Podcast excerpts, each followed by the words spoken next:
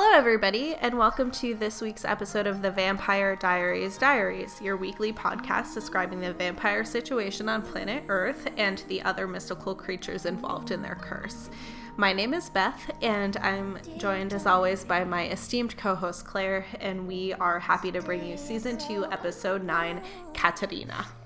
I'm glad that you pronounced it with the rolled R. That was good. Thank you. I do have Eastern European roots, so That's it's true. very natural for me. I don't, so I can't identify with Katerina as much as you can, so I'll need your specific insight. Of course, so you can handle the British accents, and I'll handle the Bulgarian accents, and we'll be all good. Perfect. Deal. That's why we work. Yes. So we were both very uh, tickled by the opening of the episode, except there was actually sort of a tragic surprise in the previously on section. Yes. Oh my gosh. So they took away our previous previously on section. that They'd had for every episode so far Yes. up until this one. Yeah, so pretty much every episode Stefan is like for a thousand years or whatever the fuck. Over a century. Over a century I've been living in secret, but I had to know her. yeah. And that's gone. Mm-hmm. And now we have a bunch of banana stuff about things that we're not even that familiar with. Yeah, now it starts with Alaric talking about the goddamn Aztec curse. Yes, and does he talk about a shaman? He's like a shaman in this Aztec curse. Like remember. it's Alaric All wasn't even in this episode. no. Oh, so R.I.P. I had to know her. Um, my we- wedding vows were for nothing. They only lasted through season two, episode nine. But it is kind of funny, like you said last week. It's like a whole new show now. Now there's a whole new intro. yeah, it's very different, and all of the previous teenage storylines are no mm-hmm. longer. Yeah, it's all like with the ancient vampires and like Klaus. yeah. Ugh. And it starts with the very beginning of the episode where we get a flashback, but it is not to 1864.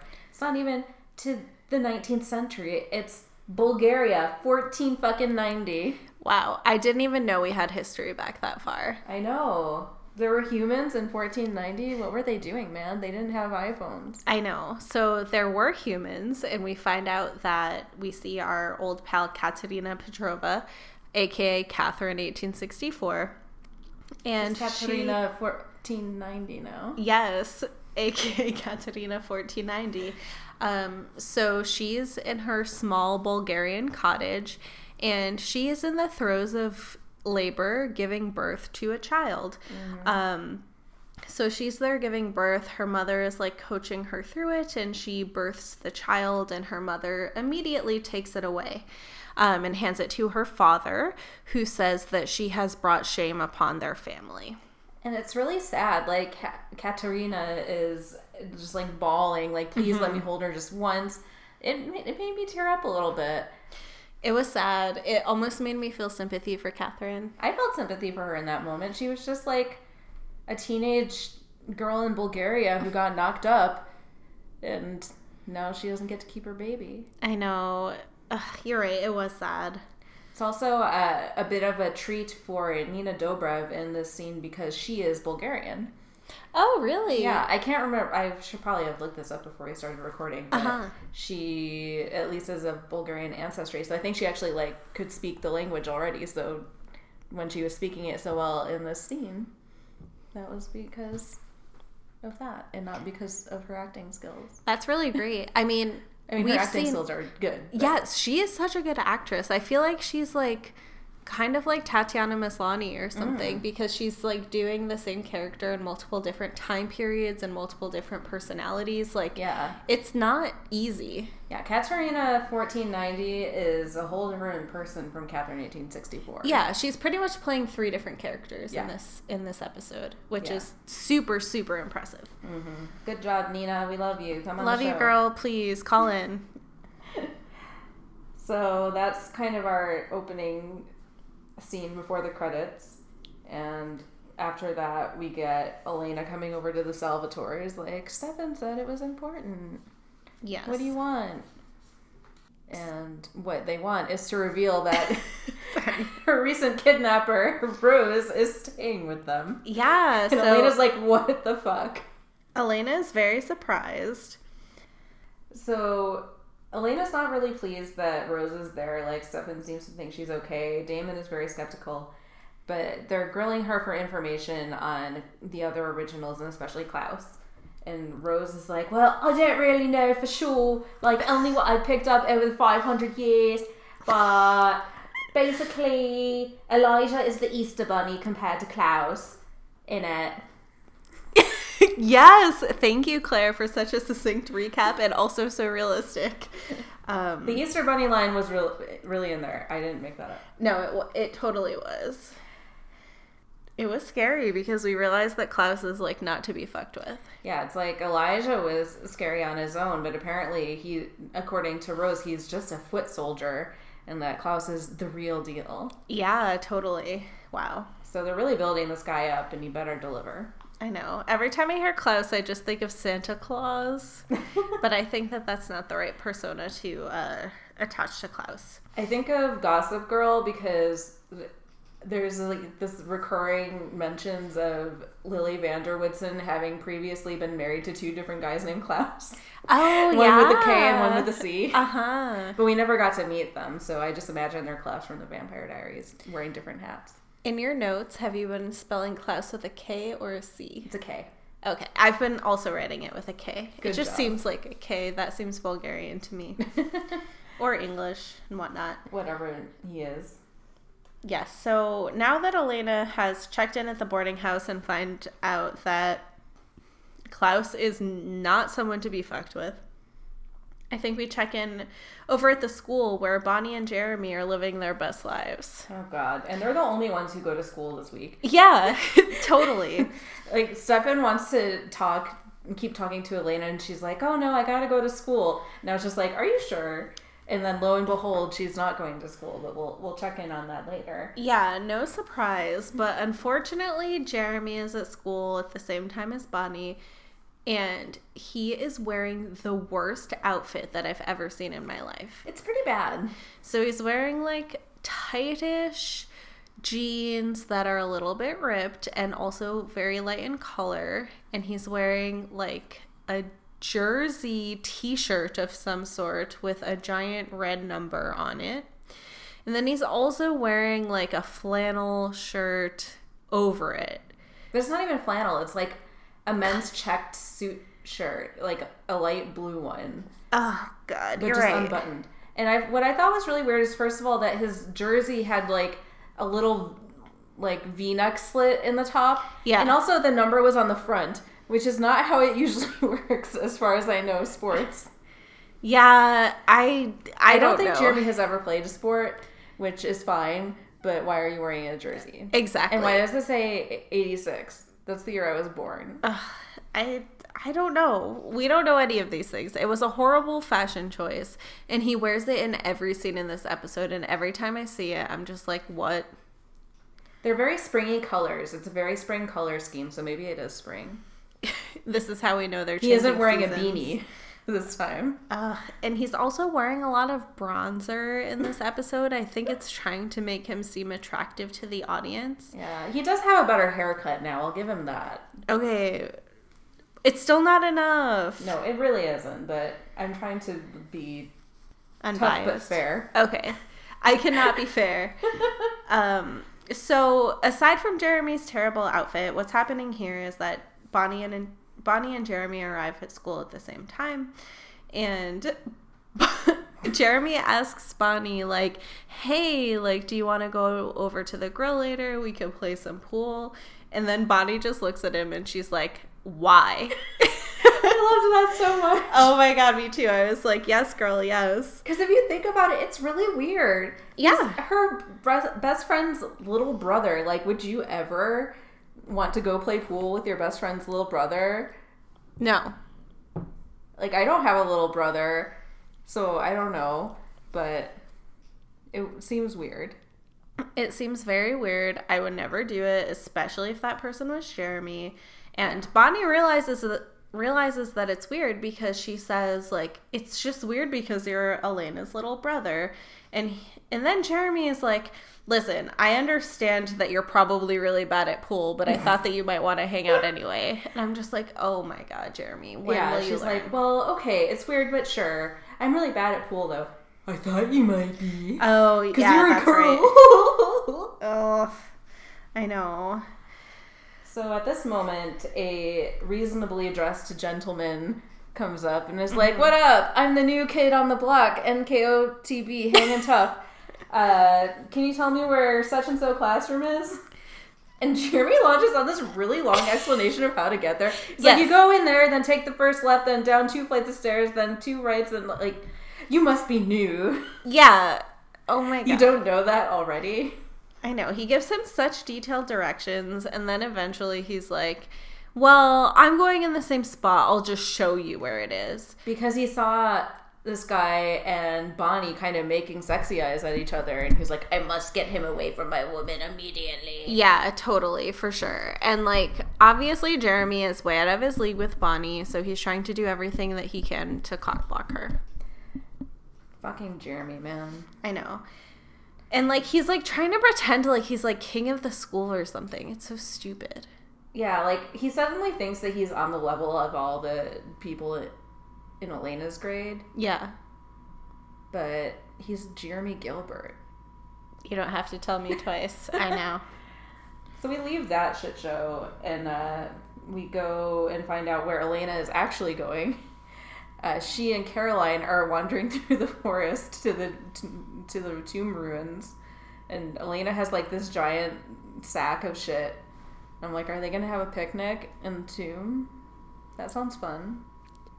I wish they were just going to have a picnic, but they're having a conversation about how they are, how Elena wants to go see Katherine, who's in the tomb, because she needs to find out the truth about what's going on with her being the doppelganger and all of this stuff. and she has enlisted uh, Caroline to spend the day distracting Stefan because if Stefan is left unattended for two seconds, he will hunt down Elena, even though they're currently not together. Of course. And so Caroline's like, I'm not good at lying or duplicity. You know this. I'm like, really? I feel like you spent a lot of time like fooling people. I know. Very true. And Elena points out, like, oh, well, you did a pretty good job that day of the weird ass barbecue when Katherine had Stefan all chained up. I know. So uh, Caroline reluctantly agrees because Elena invokes the girlfriend code. Oh, yes. Ye old girlfriend code where I don't know you have to code. do. Is it supposed to be like the bro code? I think it's supposed to be like the bro code, but it's for girls, and basically, Elena evokes it so that Caroline will move that super heavy ass rock that's blocking Katherine 1864 into the tomb. And that heavy ass pentagram door, it becomes clear is like a hollow paper mache cast of a door. you see Candice Accola trying to pull it out. But, yeah, it really took me out of the episode. I was like, that thing is one pound. Yeah, like I believe that Caroline is super strong because I've seen her beat the shit out of many men, which Yes. is awesome.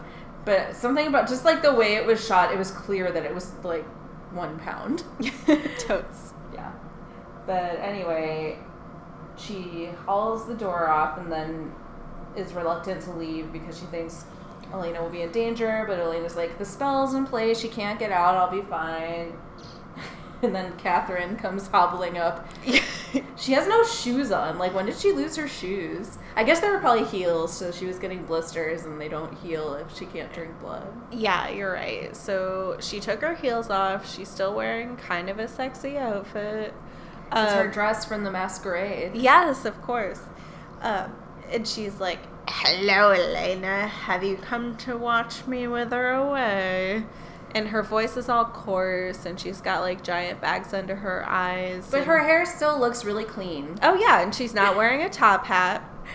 Yeah, I'm like, does she have some dry shampoo in the tomb with her? Because she's been in there for long enough that she's all raspy voiced and sallow looking. Yeah. There is no grease in her hair at all. I know you're right. Hmm. Maybe she had some dry shampoo in her purse. Did she bring her purse in with her? I don't know. Maybe the moonstone has magical hair powers. That wouldn't surprise me. That thing can do so many things. And yet we haven't seen it do a single thing yet. I know. That's why I'm just subscribing every supernatural attribute to it. The moonstone can like locate your lost phone. It can make you a pizza. It could be substituted for dry shampoo. It controls the tides. I And- want one. Me too. I again, I feel like they have them at most gift shops in Rhode Island. Yeah, well then I'd have to go to Rhode Island. True. Is is Rhode Island like the neighbor state that Connecticut hates and thinks is shitty? Like Indiana is to Illinois. Um, it depends on where you are in Connecticut. Like Connecticut is a very small state, but there are some feuds. So like if you're in lower Connecticut, like southern, you're more feuding with New York. But I'd say overall, the big rival is Massachusetts mm. because Rhode Island is so small that it's kind of like one of those things that mm. it's doesn't matter. But they do have really pretty beaches, and I like Rhode Island in general. Yeah, don't hate us if you're listening from Rhode Island. I know we love you, Rhode Island forever. All I really know about Rhode Island is that um, Seth Cohen wanted to go to RISD. Oh yeah. hmm I don't remember if he did or not. I remember there was a very special episode where he had an interview for Brown, but he smoked some weed and didn't go. Oh my god. That was like, we need to. Re- I need to rewatch the OC. That is hilarious. yeah. You would definitely go to your interview if you smoked weed. You would be like so paranoid about missing it. You would show up like four hours early and write a script. Well, I Anyway. guess, I guess uh, Seth is just not that kind of stoner. I guess. Anyway, the Vampire Diaries. Um, Elena's like, I need to ask you some questions, and Katherine's like, haha, why should I talk to you? And Elena's like, because I have this water bottle full of blood. Yep. She came prepared. She sure did. She had a lot of stuff in that bag. She had like a pillow for Katherine to sit on. Mhm. I thought that was very thoughtful of her. Yeah, she would. She like packed a bag And she has the Petrova book from Duke. where the spine is. I noticed the spine on. was different on this one because the V in Petrova was like two V's on top of each other, like the Vitch. Oh my god! I'm telling you, it was CGI'd on in the last time we saw it. Yeah, so Elena is super prepared and she's like, Listen, I just need you to tell me about Klaus. And Katherine is kind of like, Are you sure you didn't come just to watch me wither away? But Elena is just really interested in understanding what her dangers are. Yeah, so she has like a little plastic shot glass and she pours some blood in it and like takes a stick and scoots it over past the tomb Yeah. spellbound tree. And Katherine says, mm, You have the Petrova fire. Yes! Oh my god, I love it. Petrova. So I think at this point, Catherine does a bit of a flashback Mhm. to Bulgaria. And, Well, or wait, to. She got kicked out of Bulgaria, in her own words, and banished to England, 1492. Yes, because she had a child out of wedlock, and that's unacceptable. My question here is that that was Bulgaria 1490. What happened in those two years before she got banished? was she just like fighting with her douchey dad all the time? Hopefully. In his stupid facial hair? I know, her dad was the worst. He, like, ushered that baby out of there so fast. Poor baby. Uh, so yeah, she got sent to England in 1492, and she's like, "So I just became English." So in all these flashbacks, Nina Dobrev is trying to do a British accent, and it's not really working. No, and, like, none of the other to, like- characters in the scene have a British accent either. It took me a while to realize that she was even trying to do a British accent. Yeah, I feel like these they shot these scenes at the end of like the filming for this episode, and she's just like, I can't pull out a British accent at this point, so just do your best. I was I just been speaking too much damn Bulgarian. I can't do it. I know it was like my British accent at the end of last episode.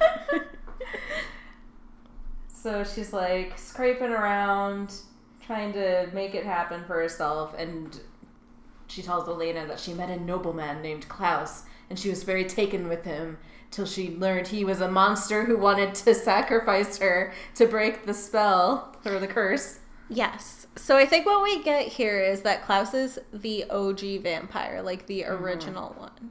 Yeah, they at some point somebody makes the point that he's the oldest of the old. Okay. So what's not clear to me is how Elena became connected with Klaus. Is it that they just ran into each other or he knew that she was the person? I You mean Katherine? Katherine.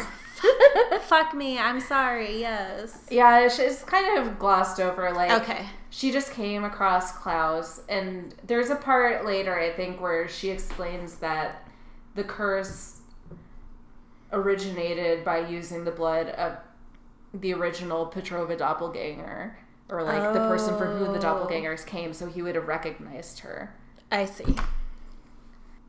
This is all very confusing. I feel like this episode throws a lot at you. Yeah, there is a lot of fucking information in this episode. some of it makes sense, and some of it is like you just have to go with it. Okay. like how they just randomly ran into each other. Although Klaus was probably looking for a doppelganger if he knew they existed. Through so maybe he like had a network of people looking for Nina Mhm. Dobrev lookalikes. Yep. Seems fair. We don't get to see Klaus in this episode. We hear a lot about him, but we do get to see Elijah in the flashbacks, and he is wearing quite the wig. Let me tell you. Do you know what it reminded me of? Is Barney Stinson before he became a businessman and he was a barista? like, I'm pretty sure that was the same wig. I thought that that was like a straight blonde wig. Yes, but Elijah just had it pulled back into a ponytail. no, he had like a curly brown wig. Did he? I uh, I don't know. I feel like Trevor's wig looked more like the Barney wig. you're right. I'm thinking of Elijah and Trevor as the same person. They do kind of look alike. Oh God. R.I.P. Trevor. Oh yeah, we get to see Trevor's initial betrayal. Mm-hmm. So like Elijah has a hunting party in the woods, all searching for Katherine, and Katherine's or sorry, Katerina is running like full speed in her old timey gown, which looks a lot like her 1864 gowns, even though it's 1492. So apparently the fashions didn't change that much. She like falls on her face, and Elijah's just like, I can smell you. But Trevor's like, Oh, there's more blood over that way. Go over there, Eli- Elijah. Yeah, and Elijah's like, it's pointless to run. Klaus will find you. But then Trevor corners uh, Katerina by a tree and is like, Psst, there's like a cool cottage in the woods. Run there and you'll be safe, girl. And she's like, okay, peace. yeah. And then at some point, I think we have an aside where Elijah is pretty much saying that the curse is that Klaus would need to drain every drop of blood from the doppelganger. Yeah. So it's not just like we need to stab your palm with a letter opener and get a couple drops. you need to be a bloodless husk. Yes. As if an animal got you. so that's fun. Um, we kind of go away from that for a minute and see Damon with Rose, and he still really doesn't trust her. He doesn't really believe that she's telling the truth about shit. Um, and he wants to know how he can arrange a meeting with Klaus because he knows that Rose was able to get a meeting with or get a message to Elijah, so she must have channels. Yeah, and Rose pretty much has to give Damon a truth bomb here because she's like, listen, even though I was able to reach Elijah, um, I could reach 200 more people past Elijah and not even be close to Klaus. So we find out that Klaus is this like super shrouded, important person who's not immediately accessible even by the oldest vampires. Yeah, we don't know where he's hiding or why it takes hundreds of people to find him or how safe it is for there to be hundreds of people who know of his existence. Very good point. But Um, basically, she's like, I could get a message to Elijah, but that's like child's play. But he kind of gets her to tell him that she got to Elijah through her contact, Slater, in Richmond, Virginia. Oh, yes. I just like the way she says Slater. Slater. I want to name my firstborn Slater, but only talk about it in a British accent. Oh, I'm sure your child will appreciate that. They'll be the coolest. like AC Slater. yeah, exactly. And that means that someday they'll grow up to host a game show based on Candy Crush. One can only dream. That's my ticket to the top, y'all. so then we go to the Mystic Grill, where Caroline's like wolfing down a salad of all things. Like you're a vampire. I don't think vampires can gain weight. Like, why are you not eating like mozzarella sticks right now? I know, and she's like, I'm just so hungry. Like, I need to be eating all the time because it quells my cravings. Stop By eating killing a salad. people urges. Yeah. Have like a steak or something. Prime So- rib. Do they have prime rib at the grill? I doubt it. That's Yeah. too fancy. I know you're right. They'd have to charge more than eight dollars for it. So I guess before they get to the grill, Caroline kind of stops Stefan from running off to check on Elena, who allegedly called in sick to school. Uh, she's like, "Oh, uh, well, it's no big deal, but I told Tyler Lockwood that I'm a vampire, yeah. which is true. But it's uh, it's a clever plan because Stefan's gonna want to know about that, and it it even gets him to stop worrying about Elena for ten seconds. So she's like, "Oh yeah, by the way, Tyler has those killing people urges too. Isn't that fun?" Ha ha ha ha. Yeah, and Stefan like seems mad at the beginning, but he's also super understanding, which was a Yeah. surprise to me. I don't know. He like seems very forgiving of Caroline's discretions. Yeah. Well, Damon really was the one who was like, Tyler can't know about us. Like, Stefan would have preferred, I think, for him to not know, but he only knows about Caroline, so Mhm. there's that. And he's just kind of like an exasperated older brother. Yeah, that's a, a great way to describe it. Like, oh, Caroline, what have you done this time? So then I think we check back in with Katherine and Elena over at the tomb. Um, and Katherine is explaining again about her flashback. So we kind of pick up where the last flashback left off. So I think Trevor had told her to go to that cool cabin. So we see a clip of Katherine running and entering the cabin and an old woman answers the door and she doesn't want to let her in at first but then rose pops up behind her and she's like hey let her in and then she compels the old woman to give katherine water and something to eat Yeah, so Rose is not really happy to see her. She's like, ugh, fucking Trevor. Always getting me into scraps. That one. and uh, so we know that Trevor really was behind this. We had heard that a little bit last week. But, Mhm. you know, Rose is a good bro, so she lets Katherine in, but then says, you know, sorry, but I'm going to keep you here for a minute, and then when it gets dark, I'm taking you right back to Klaus because I don't want any of this mess.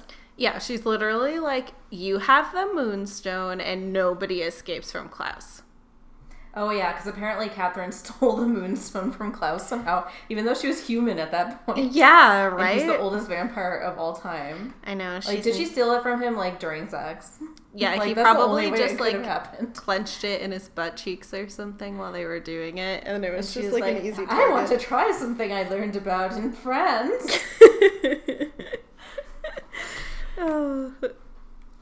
So yeah, sh- Rose is not pleased. I did notice that in these flashbacks, she has a wig of like really long, flowy, beautiful hair, and she, it looked really nice. And I was like, why do you have this terrible hairstyle in present day? It did look really nice. She looked really pretty. I know. So speaking of Rose, we go back to modern times, and uh, Rose and Damon have driven to Richmond to check in on Slater and try to get some more information. And like they get out of the car, and Damon immediately zooms her into the wall and starts choking her. Yeah, it's like you were just in the car together for at least two hours, I presume. Like, why wait What the hell? until now? And he's Um, like, "I just want you to know if you're setting me up, I will kill you."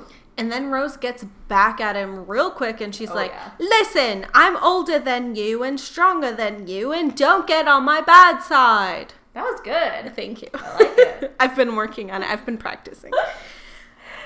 Oh man. So yeah, I love these examples of the men uh, underestimating female vampires who are literally hundreds of years older than them. Yes. She's So like, listen, bitch.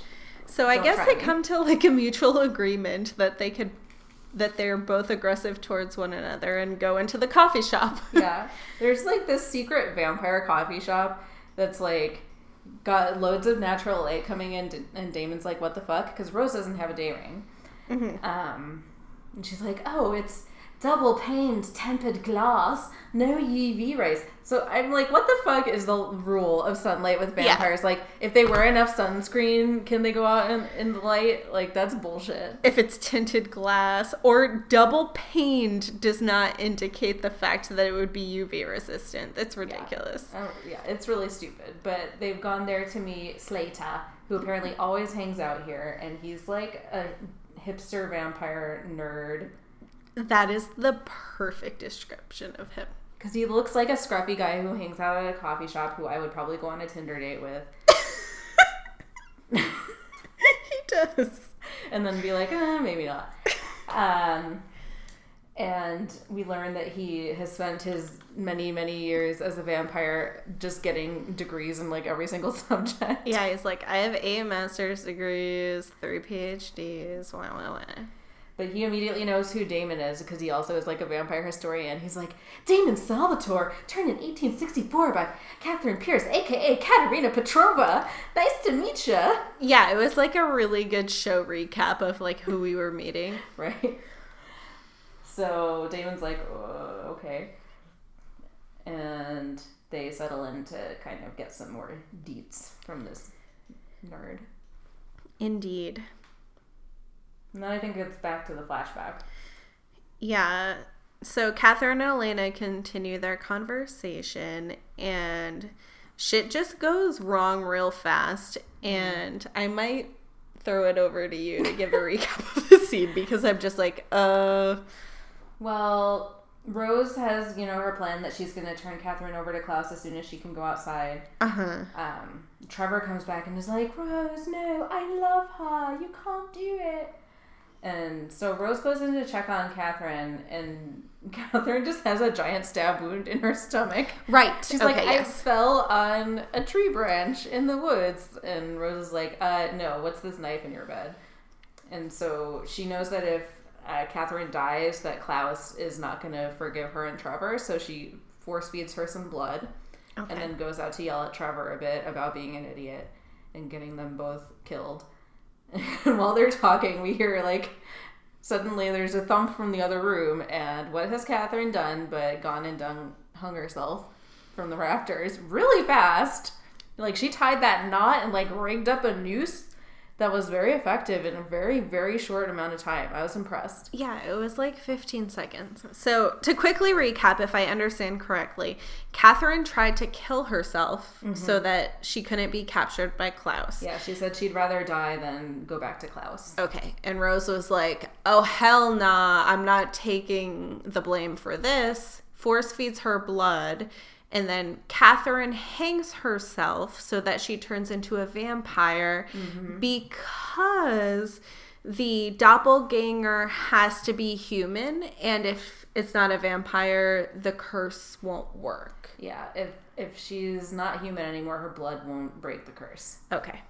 So that was some quick thinking and quick noosing on Katherine's part. Oh, hell yeah. I mean, I'm just watching history here, and it took me like two minutes to understand what was going on. Yeah. So it's pretty impressive. There were two suicide attempts, one successful, like in one day for Katherine. Yeah. So when she wants to do something, she gets it done. But this kind of puts a wrench in Rose and Trevor's plan to not get murdered by Klaus. So, so they have to go on the run. And back in the tomb, Elena's like, wow, so you just ruined their lives. Like they had to run forever, and Trevor's dead now. And Katherine's just like, yep. She's like leaping through the pages of the Trevor book, like, yeah, what a shame. Surprised he lasted that long. yeah, I was like, that's cold. I was like, yeah, it was only because he was hanging out with Rose, who Uh-huh. isn't an idiot. I know. She saved him. So Katherine, for the first of a couple times, says, uh, "Better they die than me." Yeah, and Katherine pretty much is like, listen, I've been looking out for myself, and you should do the same, Elena. Mm-hmm. And she then is this where she offers to turn Elena into a vampire? It might be. It's one of these scenes. Yeah, she cuts Yeah. open her wrist with her Oh, it is. fingernail. And I was like, thank God we have somebody who knows like a proper place to bleed themselves, not the palm of the hand.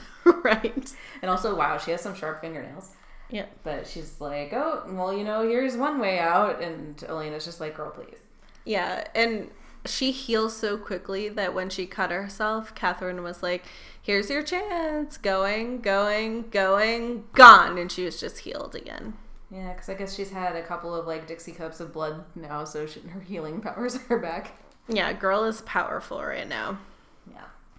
And then I think we check in over at the grill again, Mm-hmm. Where Stefan and Caroline are continuing their conversation. And Caroline is pretty much begging Damon not to tell. Stefan. Oh, sh- fuck. Caroline is begging Stefan not to tell Damon that she told Tyler she's a vampire mm-hmm. because Damon will kill her if Tyler knows. Yeah, and she also mentions that uh, Tyler is really scared and nervous because it's almost the full moon and he's going to turn for the first time. Yeah, so that's some foreshadowing for maybe the next episode. Yeah, we don't see any of him this week, but I'm Yeah. sure we'll come back to that. hmm Um, and then Stefan's like, "Of course I'm not going to tell him. Like, no, he would kill you." Yeah. And Caroline's like, "Why are you such a good friend to me?" And then Stefan says the sweetest thing. He's like, "You remind me of my friend Lexi." I know. I'm like, I is it like because she's a blonde vampire? I, I don't know. It was very nice. But it's cute because he does have a nice budding friendship with Caroline. Yeah, absolutely. And it's nice to see him have a platonic relationship with a woman or a, girl I in this instance. yes. So that warmed my heart. And then there's just like kind of an awkward zoom over to another table where the new kid at school, whose name is Luca, because Yeah. that's the name, uh, he's sitting there with his dad, and Bonnie comes in and sees Luca and is like, "Oh, how was your first day of school? What's up?" And then the dad introduces himself. He's like, "My name is Doctor Jonas Martin." Is that his real name? Yeah. Whoa. and he, she sits with them for a minute because Jeremy's not there yet, and they're like, "Oh, we came here from Louisiana. Oh, your last is Bennett. I met some Bennetts in Salem. Any relation?" Yeah, that that was super weird. So, from what I understand, like these people know that Bonnie's a witch, and they're just trying to like confirm her background or something. Yeah. But also, Bennett is a super common ass last name. So, like, this guy said that he was Louisiana from Louisiana, that they met in Virginia, and that he once knew a Bennett in Massachusetts, and that they must somehow be related. Yeah. Excuse me, no. but he was right. Yes, he was. Um, so that's a little bit suspicious. Yep. but uh, then Jeremy shows up, so Bonnie takes her leave. But as she's leaving, she like puts her hand on Luca's shoulder, and she's feeling some kind of something. Yep. You, at first, you think maybe she's just really horny and has realized that this is like a viable sexual prospect and not Jeremy Gilbert. Hopefully. But she gives him like a sly eye, and then goes off with Jeremy, and we're like, I don't know what's gonna happen there. I know. It was emotional. and then we go back to the vampire coffee shop. and Slater is just laying it all out there. He's like, are they asking him about Klaus? they're asking him about something. I f- forget who he's talking about when he says Yeah. this amazing line. He's like, oh yes, they helped me about my thesis about sexual deviance in the Baroque period. Yeah. like, oh yeah, that Right. that old subject. That's my favorite book. Um, and I just always, whenever I hear Baroque, I think of that terrible joke in Beauty and the Beast where Cogsworth is giving Belle a tour of the castle. And he's like, and you know what they say, if it's not Baroque, don't fix it. so now I'm imagining this being a paper about sexual deviance with Cogsworth and Lumiere or something. I like it. You never know. Yeah. So that's just like another mention of Slater being a huge nerd who writes many theses on weird things. Yes. And that's not even my favorite part of the scene. My favorite part is that they're like, "Hey, how did you get in touch with Elijah?" And he's like, "On Craigslist." Yeah, he was like, He was like, "Listen, I just emailed someone on Craigslist who knew someone who knew someone who knew someone who knew Klaus or Elijah or whatever the fuck." Yeah. Yeah. And I'm just like, what does this Craigslist ad say? oh my god, what led you on Is to it, like- vampire? Doppelganger lover at gmail.com posted an ad looking for precious stones with mystical properties. He and that- how would that person even weed through all the responses? Yeah. I mean, I guess if you're a vampire nerd, you can, you know, spend all day doing that. I guess. But he says that now that Elijah is dead, because he buys it immediately that Elijah is actually dead, which seems Yeah. silly since he knows so much about vampires. Um, it's like, well, now that Elijah said my connection is gone, so I can't get up all the way up to Klaus. Yes. And meanwhile, outside, some dude, like, I don't even know how to describe it. It's just like a, too long of a shot of this Shelby looking dude playing an acoustic guitar on the street with, like, busking. And we're like, why the fuck are we doing this? Is this, like, an Ed Sheeran cameo type deal or something? It reminded me of in Gilmore Girls where they would always show that guy Oh, like the playing the guitar at the troubadour in Yeah. the town square. Yeah, except this guy was no troubadour. No. Um, so we find that we have to watch this guy playing his guitar uh, because a mysterious figure walks up and drops a hundred dollar bill in his guitar case so that he can scoop out all the loose change. Whoa. And who is it? It's Elijah. He's Remember, looking fine. he's looking fine. He's wearing a nice suit. yeah, and like it, uh, it's almost like he wasn't almost dead last episode. Yeah, So he's rolling around that change from the guitar case in his hand, and you're like, what's he up to? he's just like staring at the vampire cafe from across the street and using his super vampire hearing to listen in on the conversation. Yes, exactly. So, wh- how does the conversation go in there? So, We, Oh, before that you're right. continues, we we go back to the Mystic Grill actually, where Bonnie is proving that she's so bad at pool. Her feminine hands just can't even hit the ball at all. Yeah. So Jeremy has the uh, the niceness to tell Bonnie, feel free to ask for your dignity back at any point. Gross. Again, me being tough but fair. At least he didn't do the creepy like go up behind her and put his arms around her and be like, "No, you have to do it like this." You're right. I was fully expecting that in Yeah, the scene. I was shocked that he didn't do that. Me too. So, So- we'll have to give credit where credit's due. Yeah, you've met like the lowest possible bar for acceptable human behavior. Yes, literally not being creepy to someone is something to be rewarded. Yep. Uh, it's not time for wire men yet. Um, and then Luca just like bops up and is like, "I get winner. I'm part of this," and it's just really awkward. Yeah, totally. I'm like, somehow Jeremy is not the most socially awkward person in this scene. What the hell is going on? Even with his outfit. Yep. So they're a little threesome of pool players with varying agendas. and then, uh, speaking of agendas, Caroline is trying to stop Stefan from leaving because he's like, "Oh, I can't. I really have to go now." And she's like, "No, wait. We have to talk about uh, something." And Stefan's finally just like, "Look, if I didn't know how good you were at distracting men, which what?" Yeah, That was kind of a creepy thing to say. It totally Um, was. I would buy this innocent act, but you're trying to distract me. Where's Elena? Yeah, and of course, Stefan goes back to just focusing on Elena solely. Like, he doesn't care what else is going on, he doesn't care who else might be affected or in danger. He's just like, Where's Elena? And Caroline's like, I'm sorry, I can't tell you. And Stefan is like, Are you kidding me? You're not gonna tell me where Elena is? I'm like, You're not even her boyfriend anymore. Chill the fuck out. Like, Caroline knows where she is. She's probably fine. Like, it's none of your business. Yeah, and then he pulls this line on her like, Listen, if you're really my friend, you would tell me where she is right now. And Caroline's like, No, I, I can't. And then Stefan gets really sad. He's like, She's with Damon, isn't she? Yeah, like, oh my god, I know. It's actually way more serious than this. And if you would get your head out of your ass for a second and stop being jealous of your brother, you might actually be able to have a reasonable conversation with someone. And I'm sorry, I just said reasonable. Reasonable. I didn't even notice. okay, thank you you. just called yourself out. I did.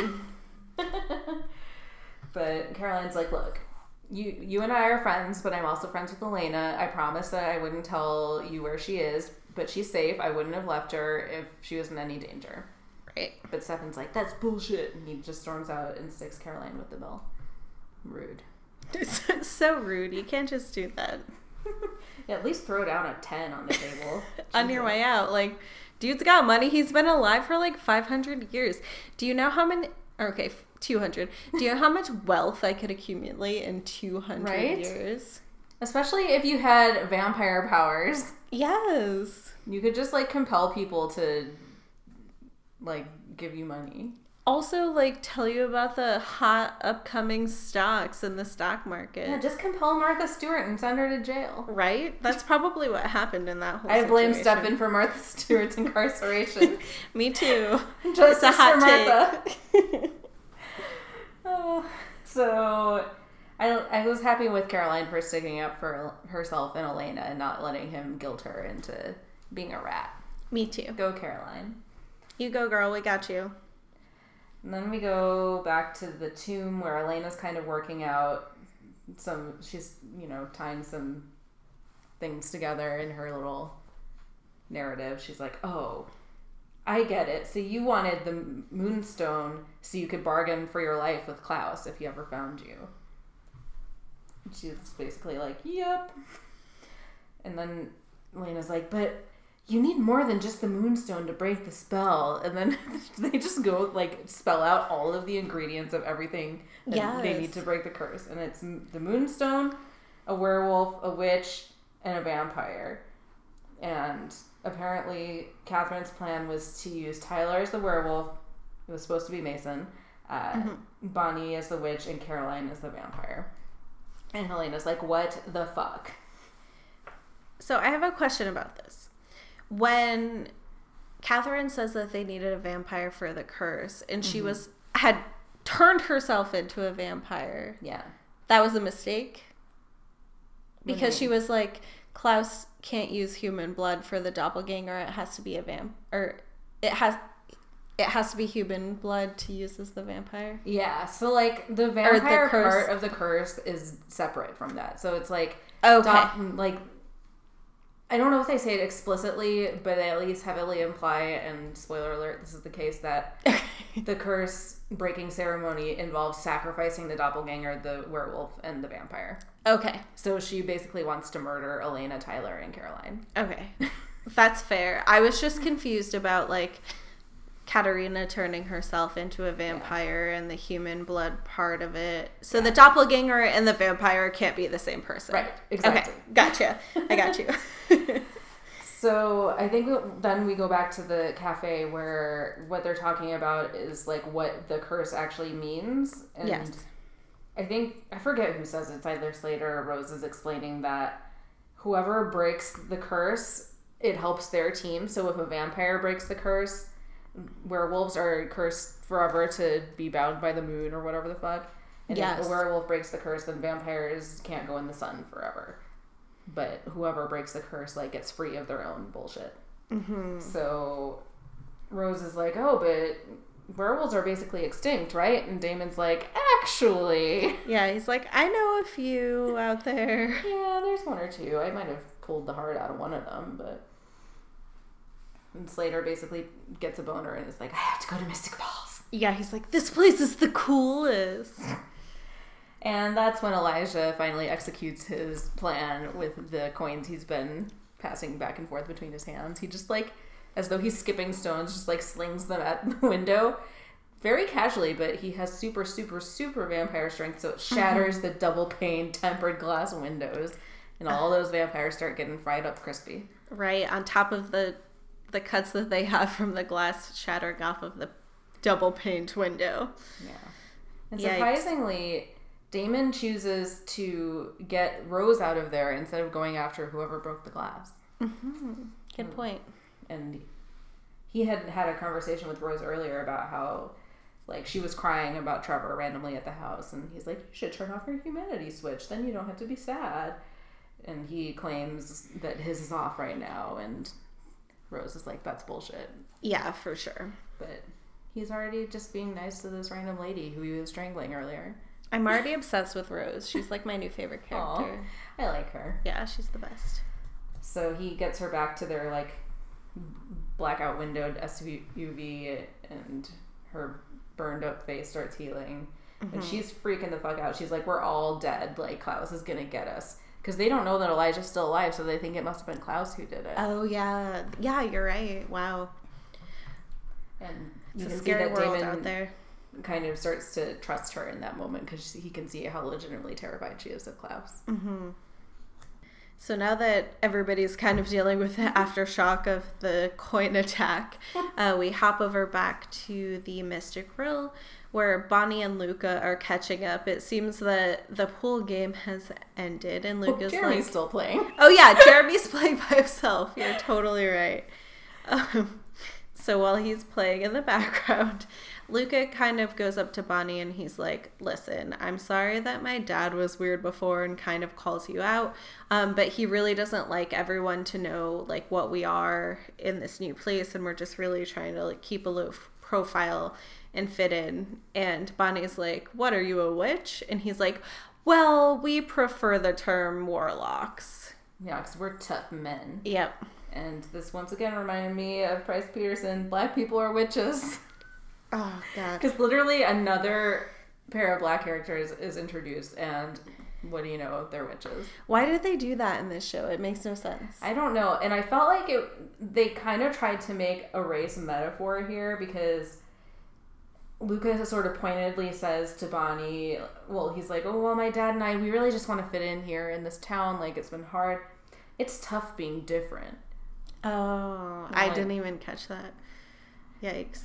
I just it's such a like clumsy thing, and I don't trust the writers of the show to make like race statements. No. So- but to prove he has his powers, he does sort of a salt version of Bonnie's flo- feather floating trick. He like dumps all the salt on the table first of all. I'm like, Matt's gonna have to clean that up later. and he like puts his hand over it, and the salt particles start floating around under it. So yeah, more witchcraft or warlock craft. no in Mystic Falls. wow. And then we go back to the tomb where Stefan has tracked Elena down. He's like, Elena, don't trust anything Katherine said to you. She's a liar. Everything she says is a lie. Rah, rah, rah. Yeah. And he's just overreacting. And I love this scene because I feel like Elena has just taken her own destiny into her hands. Yeah. And she's like, listen, you might not want anything to happen to me, but listen, you're going to die trying. So, like, how mm-hmm. is that any better than us being dead in the first place or something like that? And she just wants to get the information because obviously her blood is key to some kind of horrible sacrifice. Yeah. So she's curious and she believes the things that Katherine's been telling her.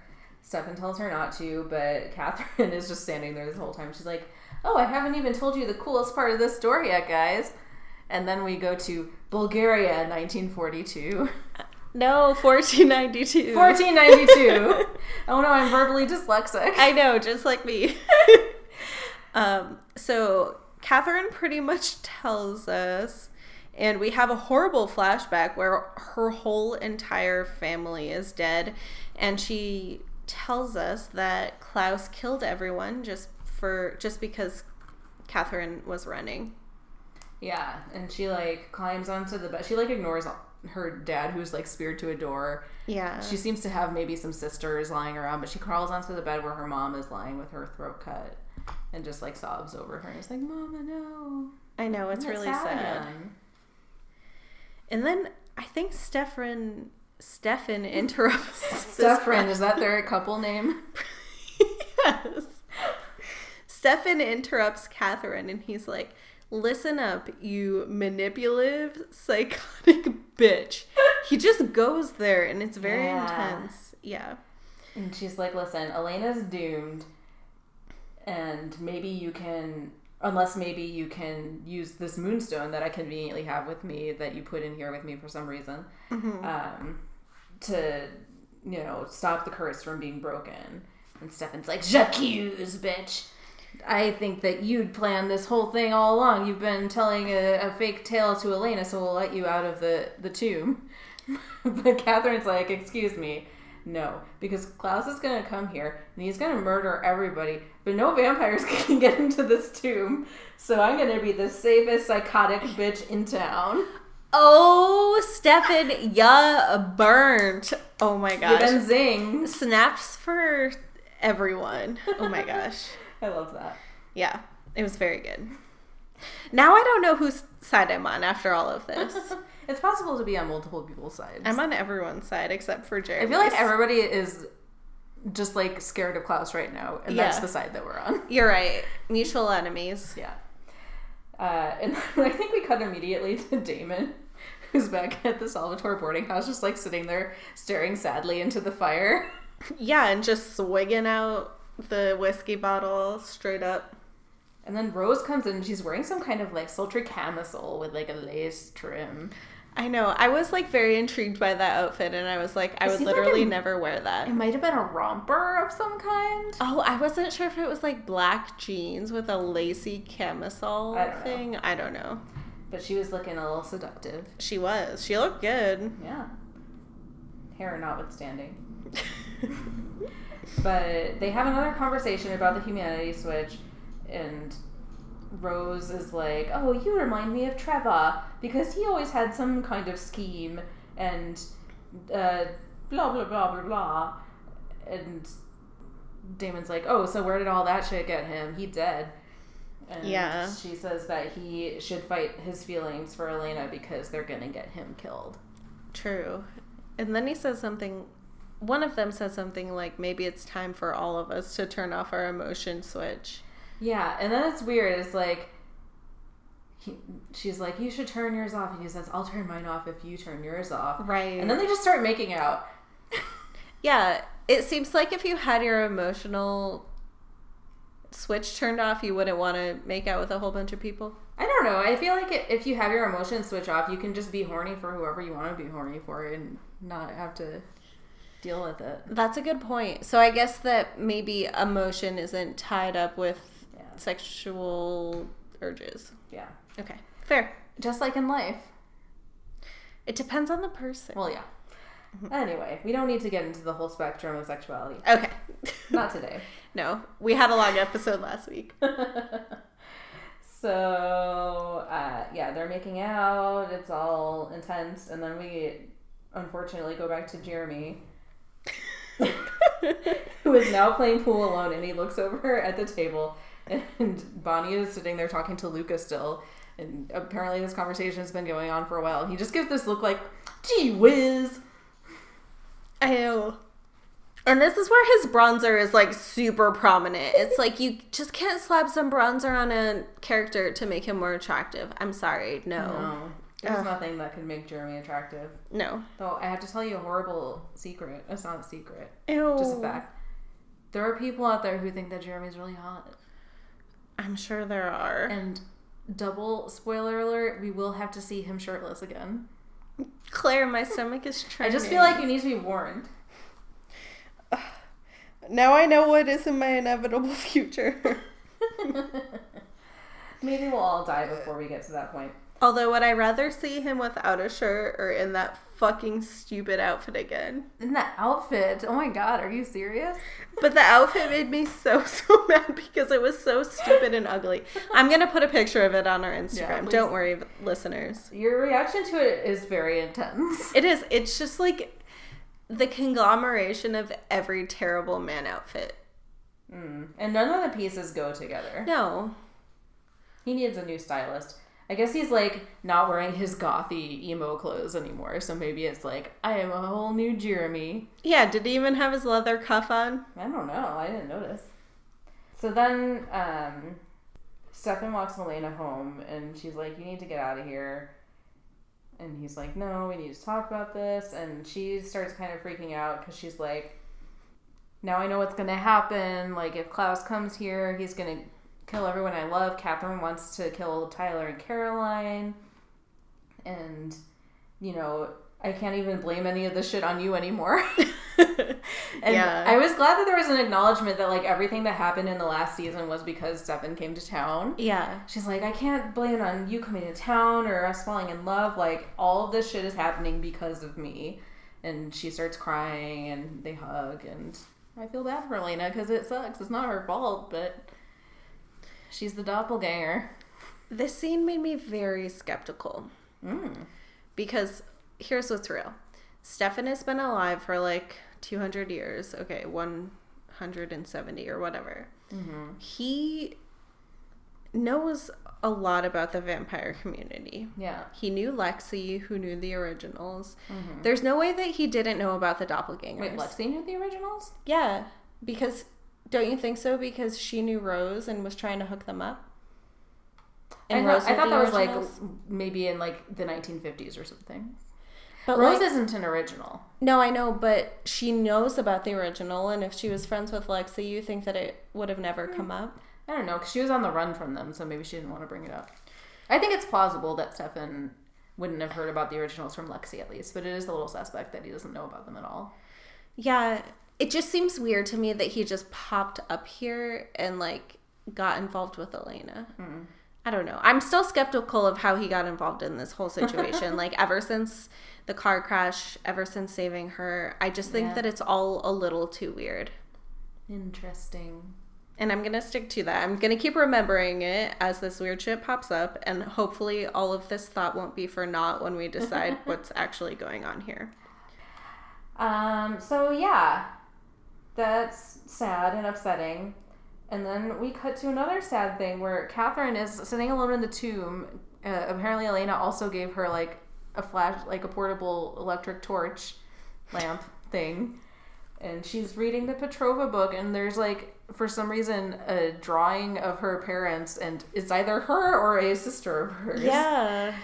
It's just like a, a hand drawn picture of them, like in the middle of the book, and she's just looking at it and getting emotional, like it's my family. And Yeah. Been like what? How many years? Six, seven hundred. It was really Math. sad. Yeah. I wonder if vampire minds are different than human minds. Like, can you remember something that long ago so vividly? Apparently, because she told a whole damn story about it today. Actually, good point. That was a stupid question. You're right. I mean, maybe she like stores more important memories and forgets other shit, like Sherlock Holmes style or something. Or she has a Pensieve like Dumbledore. Yes, I think that that's right. Okay. So then, after we see Katherine lamenting over her family's sketchbook, um, we check back over with Slater, Slater. And and he's on the phone with Rose, and he's like, "Listen, Rose, the shit that went down today was crazy. Like, I'm freaking freaked out, and like, I don't know what's going on." And she's like, "Okay, bye." right? Well, he then segues into like, I don't want any part of this, but I did some research in like the five hours since you left oh, town. Oh, yeah. And found that the curse can be disabled, or the moonstone can be disabled. You just need to get the moonstone and a witch. Can your friend do that? And she's like, Yeah. Okay, you're right. Okay, bye. So now everybody knows about the curse, right? Everybody knows that it needs the moonstone, a vampire, and a witch. Yeah. Well, I guess it hasn't gotten to Caroline and Bonnie yet, but we'll know That's soon true. enough. But then it's revealed that Slater is not alone in his apartment. No. He Who's has there? been duped into uh, sending some false information to Rose by none other than Elijah, who apparently probably snatched him up during the whole like window breaking incident. Yes. And Elijah is like, very nicely done. And Slater is like, I don't understand why I did that. I don't, how did you compel me? I'm also a vampire. And Elijah's like, listen, I'm a special vampire. I'm very old and I'm going to need you to stab yourself through the heart with a stake. And it was a very fancy stake. It was like, is this from your personal private collection of like boutique style stakes? Probably. But Slater is like, oh, I don't want to do that. Uh, I'll die forever. but he's being compelled by Elijah, who can apparently compel other vampires, and he stakes himself right through the chest. And that's now two suicides in one episode. That's a record. Mm-hmm. Um, and then a voice from another room is like, "Was that really necessary?" And oh my god, It's Luka's dad, Dr. Jonas Martin. Dr. Jonas Martin. They didn't move to Mystic Falls just to fit in. no, they didn't. They left Louisiana for a reason. And Elijah's like, "Oh yes, it was necessary." Bye, girl. Bye. And then we cut to black. Yeah. So Elijah's got some kind of scheme up his sleeve. Mm-hmm. R.I.P. Slater. We barely knew ye. I did like that one of the last things he said in his life was when Elijah complimented him on his duplicitous phone call. He says, "Oh, I have a theater degree." oh, yeah. Oh, I didn't write that down. That's so good. so yeah, a lot of information in that episode. Wow. Thanks for carrying us through. This was another one that where I was just like, what? I mean, a lot of it was easier for me to remember because I know how this all turns out. Okay. And I watched it several times because it was really just like a lot. We had flashbacks to multiple countries in multiple years in the 15th century. Yes. Oh my gosh. I know. And we have Elijah and Trevor who both look very similar. I think this is the last time we see Trevor, so we don't have to worry about that anymore. Okay, good. I'll probably still mix up their names for at least the next eight episodes. How dare you mix up Elijah with anybody? He's Elijah. Yeah, so we've got like that going on, and we also have Katherine and Elena who look the same, and we have multiple versions of Katherine in different time periods, um, which is super intense. But I think that we're getting a lot of really good backstory here. Yeah. And Damon and Rose are now a thing. Yeah, you're right. And Damon and Elena are becoming less of a thing. I think. I don't know how it's going to end with their kind of mini reunion in this episode, but the show is way more exciting when we're not all caught up in their relationship. Yeah, it's like she's not with Stefan anymore, but they're like involved in each other's lives due to like murder plots.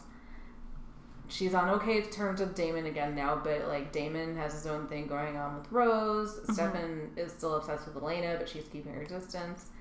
So like this is one of the first episodes where Elena actually had an agenda that had nothing to do with the Salvatores. Yeah. And that was very refreshing. It was. It really was. And like the way that she went in all prepared just to confront Katherine and she like had her own plan up her sleeve, it was awesome. I want to give her a merit badge. Me too. she was so prepared. Um, so I think I know the answer, but who you want to punch? Klaus. Oh, Why? Who do you want to punch? Well, Jeremy? I thought you were gonna say Jeremy. I say Jeremy every episode, Okay, so but I feel like Klaus has brought more evil upon Okay. the world than Jeremy's outfit. Although it was a close match. Um, so it seems to me that Klaus is the origin of setting all of this just really bad shit in motion. Mm-hmm. Like he was looking for the doppelganger. He somehow hunted Katerina Petrova. He imprisoned her. She tried to run away with the moonstone. He hunted her down. He looped in Rose and Trevor, who 500 years later have roped in Elena and the rest of the crew in this issue. So I'm going to say that Klaus seems like a pretty evil dude. Mm-hmm. Elijah is doing his bidding and he's pretty bad. So that's who I pick. I like it. Thank you. How about you? I want to punch Katerina's dad Oh, nice. Very good choice. because if you think about it, all of this is sort of his fault. Oh, Because yeah. if he hadn't stolen his daughter's baby and given it away, then Katherine would have never left Bulgaria. She would have just raised her daughter, lived out a human life. Klaus would probably never have known that there was a doppelganger out there. Mhm. And then Elena wouldn't be in all this trouble now, and all of her friends and family by extension. And all because he was like, My daughter, she brought shame to the family with her lady parts. I must get rid of her baby and banish her from the country. Yeah, like he really escalated that shit. Yeah, so I blame you, Mr. Petrova. Good choice. I'm glad you got speared to a door. I know. If anybody deserved it, it was Mr. Petrova. You and your fucking beard mustache combo. And so, I mean, I think that also is partially why our men. yeah. It's like women's purity is of the utmost importance. And sure, it was 1490, so it was like Yeah. even more intensely that way back then. Mhm. But Yeah, it's something that if women partake in sexual activity, then they have potentially a physical representation of that, which men don't, right? So Mm-hmm. Yeah, women like, can be don't even know who bring shame the upon the father same of family. Katherine's baby. We don't. And I don't think we ever find out. So, do you think that Katherine is no, not Katherine. Do you think that Elena is like the offspring of her child? I mean, she must be because like Okay, they make this whole big deal. Like even in the Petrova book, There's it no- says that Katherine was the end of the bloodline, but because Uh-huh. she had this baby, like somehow that baby had a baby, and then maybe Uh-huh. there were like branches of the family, but the Okay. bloodline continued and was filtered through generations of various families. Gotcha. That's what I figured, but I wanted to check because sometimes I can't keep up with the shit. If uh, Elena goes on Ancestry.com, I'm sure she'll see quite a tale. yeah, she's got Sponsor us, history. Ancestry.com. Yes, or Bing. We're still waiting. Anybody really. Yeah, men, they were especially they were really back in form this week. hmm Like when Jeremy was like, "Oh, I thought you would be bad at pool." Yeah. That was just such a male thing. Like I must impress the female with my prowess at sport-like activities. She surely will not have any skills. I know. And like calling that out and expecting, like, Bonnie could probably kick Jeremy's ass at pool. She could just use her fucking magic powers to make all the balls zoom into the holes. or she could just light the whole fucking thing on fire. oh, I wish she had done that. I know, me too. Yeah, and then just like again, Damon thinking that he could kill Rose when she's like 500 years older than him. Ugh, I know these same things keep popping up week over week, but it's real, just like real life where And the we fucking deal with men these never same things. learn. No, they don't. I really wish that Bonnie would have been like, "Listen, I'm good at everything. You are a stupid fool with the worst outfit, and you need to tone down the bronzer." Yeah. That's what Jeremy deserved in this episode. Go back to daycare, kid. I have more important things to do. like hang out with Luka in front of your face.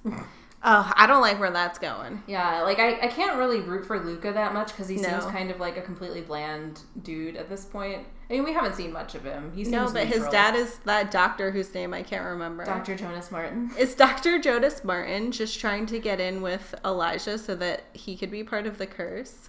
I don't know. We don't know what's gonna happen with that yet. We don't know how involved any of them are or for what reason. I know I'm jumping the gun here. But we'll find out in due time. But yeah, I don't know. Anytime Jeremy's around, there's some kind of douchey male behavior happening. Very true. So that, it's good to have something to rely on in this world. And then, of course, you have to always bring up Stefan and his like paranoia about Damon and. Yeah. Like in the moment where he he looked like he had figured out like the cogs were turning in his head and he was gonna tell Caroline. I really like I couldn't didn't remember the scene, so I was like, oh, he's gonna say she went to see Katherine, didn't she? But his first thought, of course, is that oh, I've been broken up with Elena for two days. She's gonna be fucking my brother now Yeah. because she just is like if, Untrustworthy. if she's not his property, Mhm. then she'll just like fall into the bed of whatever man is interested in her or Yeah. something. Or even like just straight up like going against the exact thing that she wanted, you know? Yeah. Or that he wanted. He's, she's never given him any reason to suspect that she would want to fuck his brother, and yet he always thinks that that's going to happen. Yeah. Mean, they're like barely back on good terms now, so it's really weird that his mind went there right away. Yeah, she just started talking to him again like Yeah. two episodes ago. So, yeah, Stefan, even when he and Elena are not together, is like an overprotective, jealous asshole. Ain't that the truth? God forbid Elena like goes on a date with somebody else ever again in her life. I don't feel like she could. Stefan would just be like, Bonnie, where's Elena? oh my god. so I think that brings us to who should have done it. I guess so. Who, what do you think?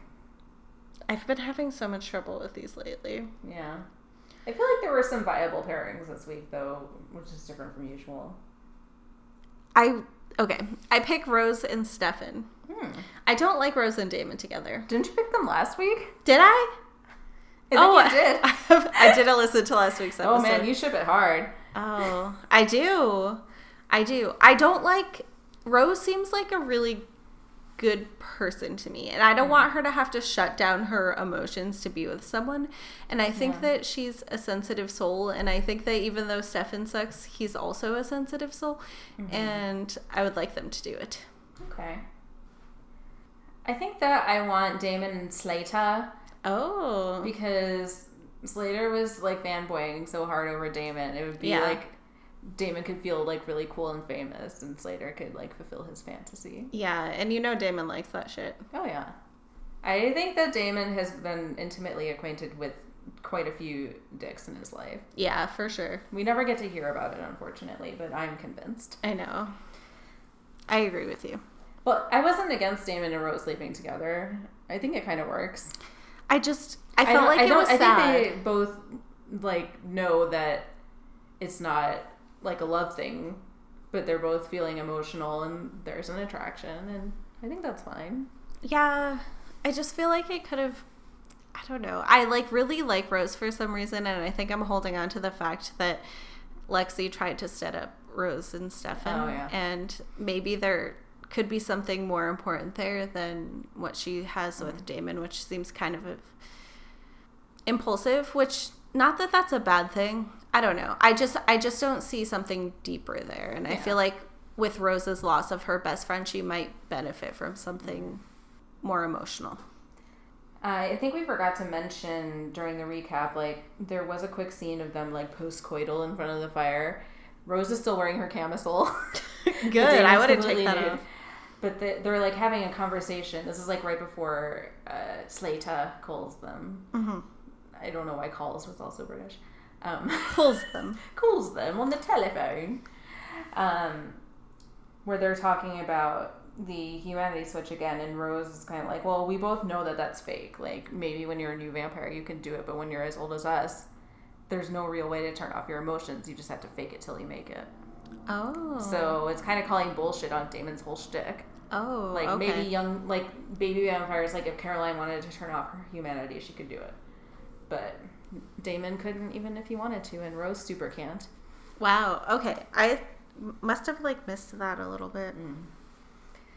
So I think that they're just like bonding, like they're both in a shitty place. Like he's she's just lost her best friend. He's Mhm. like in love with his brother's ex girlfriend, Yeah. and they both think that they might die really soon because of Klaus. So why not bang one out? True. So I was okay with that. I didn't mind it. Now that we're talking about it, I don't think that I minded it either. I'm not like, oh, I want them to get married, but yeah, it could have been worse. It could have been Jeremy. uh, it could have been Jeremy and anybody, but especially Bonnie. All right. Uh, so again, very action-packed episode. I always love the flashbacks, if no, for no other reason than all the ridiculous, silly wigs and outfits. Yeah. And yeah, we have a lot more information than we did last week. We do. And I know that we've been talking about the past couple episodes where it feels like a different show, but with this one, like everything is different. We're not talking about the teenage high school storylines. Barely anybody goes to school anymore. Yeah. Alaric and, and Jenna, who even knows who they are, where they are, what's going on with them. Um, it's very focused on the curse and how we're going to work towards breaking it. And at this point, it seems to me like we're going to end up in kind of like a rush to see which supernatural power could break the curse first. Yeah. I'm interested to see like can it be a witch and if so like what is their benefit, right? Because we know that mm. the werewolves get vampires curse stuck upon them. The vampires get the werewolves curse stuck upon them and who knows what the witches get. They get a party. Yep. So, looking forward to the next episode. I don't remember what it is, but I'm sure it's good. I'm sure it's good. This season is killing it. It really is. Good job, Vampire Diaries season two. Uh, so yeah, if you want to chat with us about anything that's happened this week or thoughts on season, hit us up on various social media. Mystic, follow us on Twitter at the VD Diaries, the Vampire Diaries Diaries on Facebook. You could also find us on Instagram at the underscore VD underscore diaries underscore podcast. Rate us and review us on iTunes. Still haven't gotten a review in a while. It's making us sad. It is. I check every day, and every day I'm disappointed. You are making Beth sad every day. I know. Think about that. Think about How how, I you could live with barely remember the names of the people on this show and how hard it must be for me to deal with this no more reviews. sorry. And It's on been a long week, y'all. I'm sorry. If you're being chased by an ancient vampire with a silly name and his friend with a silly wig, maybe suicide is the answer. But be sure that you have vampire blood in your system first, kids. Stay safe. Mozzarella.